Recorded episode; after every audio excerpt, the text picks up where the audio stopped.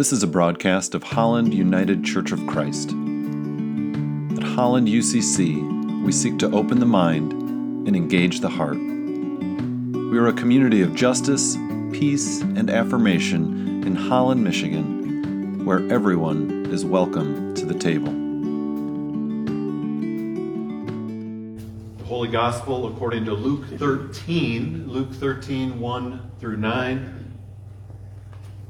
At that very time, there were some present who told him about the Galileans whose blood Pilate had mingled with their sacrifices. He asked them, Do you think that because these Galileans suffered in this way, they were worse sinners than all other Galileans? No, I tell you, but unless you repent, you will all perish as they did. Or those 18 who were killed when the Tower of Siloam fell on them, do you think that they were worse offenders than all the others living in Jerusalem? No, I tell you, but unless you repent, you will all perish just as they did. Then he told this parable. A man had a fig tree planted in his vineyard, and he came looking for fruit on it and found none. So he said to the gardener, See here, for three years I've come looking for fruit on this fig tree, and still I find none. Cut it down. Why should it be wasting the soil? He replied, Sir, let it alone for one more year until I dig around it and put manure on it. If it bears fruit next year, well and good, but if not, you can cut it down. For the Word of God in Scripture, for the Word of God among us, for the Word of God within us. Thanks be to God. So, in many ways, it is the age old question why do bad things happen? And how could a good and all powerful God allow the kind of suffering we experience and we see in the world? It's a question that probably kept you up late at night in college, talking with friends to try to solve the mysteries of the universe. It's a question that has gone around and around the table at many a pub theology conversation. It's a question that has baffled theologians and philosophers alike and a question that can cause an existential crisis at any point in our lives. How could God let this happen? And that can feel at odds with our faith. We trust that there is a good God who is the source of all that exists, and that this God knows us and loves us and wants the best for us. A God who says to us in the words of Jeremiah the prophet, For I know the plans I have for you, plans to prosper you and not to harm you, plans to give you hope in a future. But then something goes sideways. Our career hits a wall. We struggle with addiction or depression. Someone we love dies. The world turns upside down because of a global pandemic. An unprovoked war breaks out, putting innocent people at risk. Or perhaps all of the above. And we're left shaking on the edge of breaking. And maybe just a little or more than a little angry at God. Ricky McCroskey tells about his own experience. He writes, when you, when you find out your mom has stage four cancer, your mind does a lot of things. You try to dismiss it, you deny it, you hate it, you get angry at people you have no business getting angry at, you yell, you cry. You stop giving a damn about how healthy your food is, or if you're sleeping enough, or if you'll get a promotion. You get proactive. You buy her a juicer, make her a get well video. You write her inspirational notes. You pray. You ask others to pray. I did all of that and more. She never got better. And he writes, I don't know if you've ever felt this way, but in the days and weeks after my mom's passing, I could not bring myself pray. I was exhausted, not just physically and emotionally, but spiritually. Totally spent. I had prayed to God with a fervor and intensity I didn't know I had. And I felt like God was nowhere to be found. Either my faith wasn't great enough or it never mattered in the first place. What the bleep? God.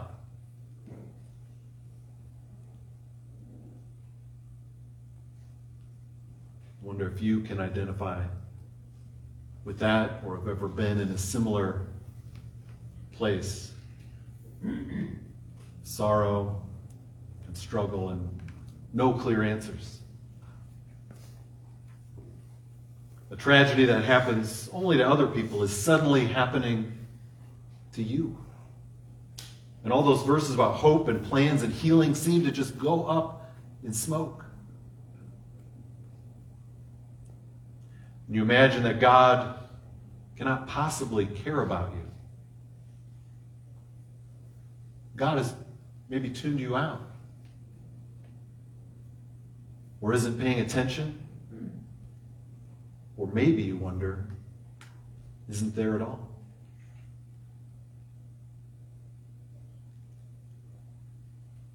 Because if God is there and this unspeakable thing happened and God did nothing to prevent it,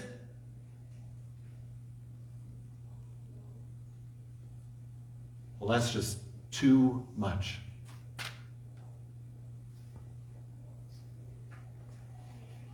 In our text today, Jesus is told about a tragedy, one that is all the more compounded because of where and how it took place. And we mentioned this last week. Verse 1 says, At that very time there was some present who told him about the Galileans whose blood Pilate had mixed with their sacrifices. Now, we don't have a lot of context for this event. It could be that these Galileans were zealots, folks who were planning violent action against Rome, and maybe Pilate had intel on them and saw them as an immediate threat, and he killed them. Maybe that's one way he justified his answers. Or maybe he was just showing his power and his ruthlessness, and these happened to be five people in the wrong place at the wrong time. In either case, it is a terrible tragedy, and it happens in the one place where you would imagine that you would be safe. You came to Jerusalem, the holy city, to the temple to offer sacrifices, to worship God. Surely in that place, God will watch out for you and protect you and keep you safe. It is the ultimate God, where are you moment. How could God let this happen? Jesus doesn't say. In fact, he brings up another tragedy. At the south end of the lower city of Jerusalem was a well known pool, Siloam. And evidently, one of the towers guarding the aqueduct collapsed. Maybe it was still under construction or was unstable for some reason, and it killed 18 people. Perhaps simply an accident, but again, a seemingly senseless tragedy.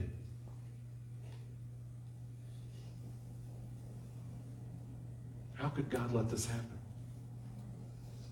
On the evening of June 17, 2015, a mass shooter walked into a church, an AME church in Charleston, South Carolina. And there were people there gathered for Bible study. Bibles open on their laps. And white supremacist Dylann Roof had joined them and came with a gun. And as he looked in the faces of these folks, he told them that African Americans were taking over the country, and he opened fire. Nine people dead at church. Three years later, there was a shooting at Pittsburgh's Tree of Life Synagogue where 11 people died. And if we're not safe here, in this kind of setting, where we're gathered expressly for the purpose of worshiping God, well, the conclusions that we might draw are both understandable and terrible. But at least Jesus is going to explain all of this for us, right? but instead of offering an explanation or a comforting word, Jesus says, Unless you repent, you will all likewise perish. If I had given an answer like that to a situation of struggle in, in a pastoral care class in seminary, I would have received a failing grade. Jesus' response seems tone deaf. Shape up, people, or this is going to be your fate too.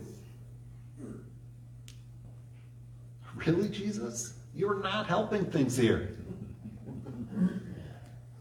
Now, again, maybe he's speaking to some folks who are themselves zealots, considering the path of violence against Rome.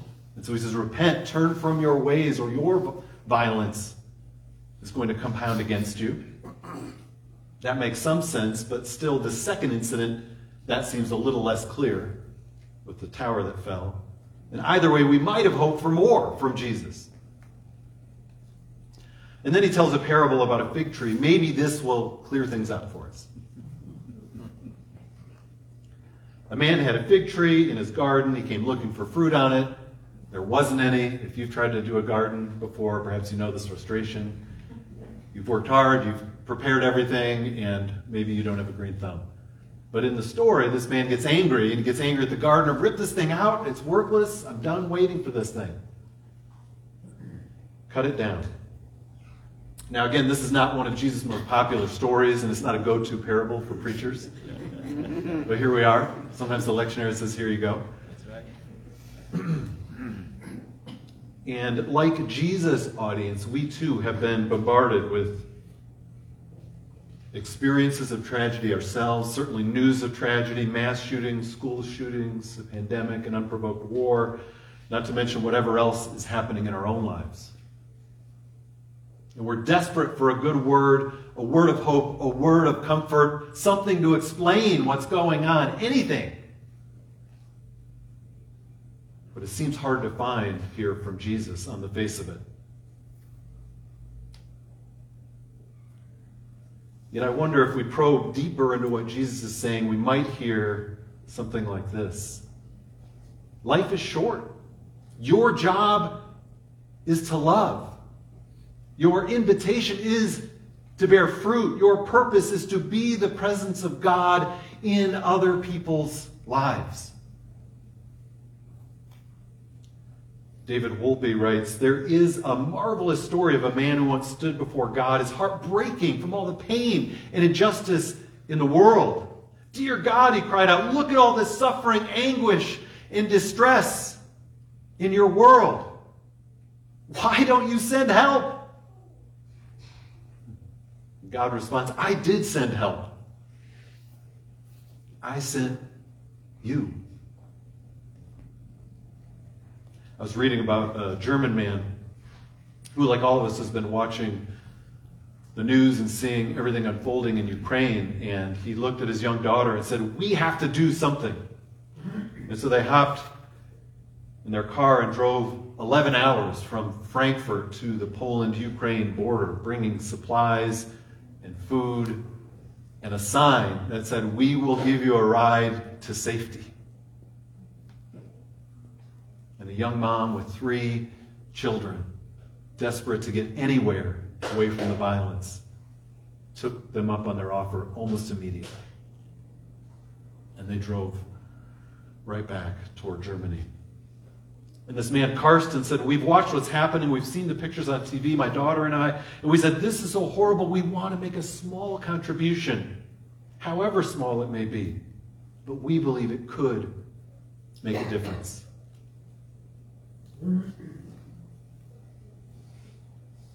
God, why don't you do something? Why don't you send help? Teresa of Avila, the Catholic mystic in the 1500s, wrote, Christ has no body but yours. No hands, no feet on earth, but yours. Yours are the eyes with which he looks compassion out on the world. Yours are the feet with which he walks to do good. Yours are the hands with which he blesses all the world. Yours are the hands. Yours are the feet. Yours are the eyes. You are his body. Powerful words from 500 years ago from the Catholic mystic. And I think in many ways this is in line with what Jesus is saying. Life does contain suffering. Life is short. You are here now. Do something. The great teacher of mythology, Joseph Campbell, wrote Compassion for me is just what the word says it is suffering with. Compassion, suffering with. It is an immediate participation in the suffering of another to such a degree that you forgot yourself and your own safety and you do what is necessary. Writer Martin Lowenthal says compassion is a foundation for sharing our aliveness and building a more human world. I love that sharing our aliveness.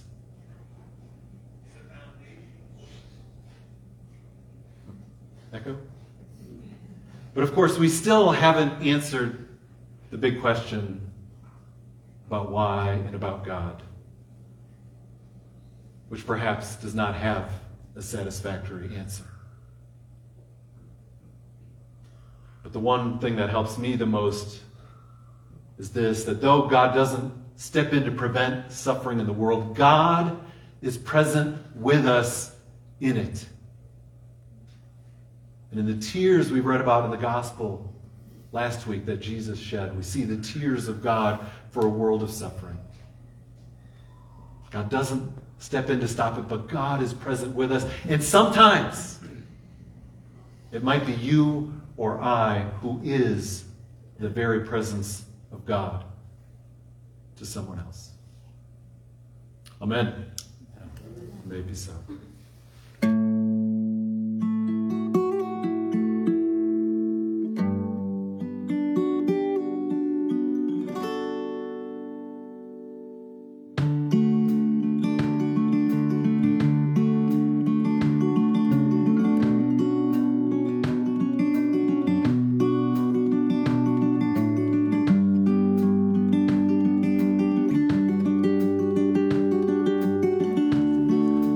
You are invited to join us for worship on Sunday mornings at 10 a.m., streaming on Facebook. You can also watch these messages on the Holland UCC YouTube channel. And for more information, how to get involved, or to support our work, like us on Facebook or visit hollanducc.org.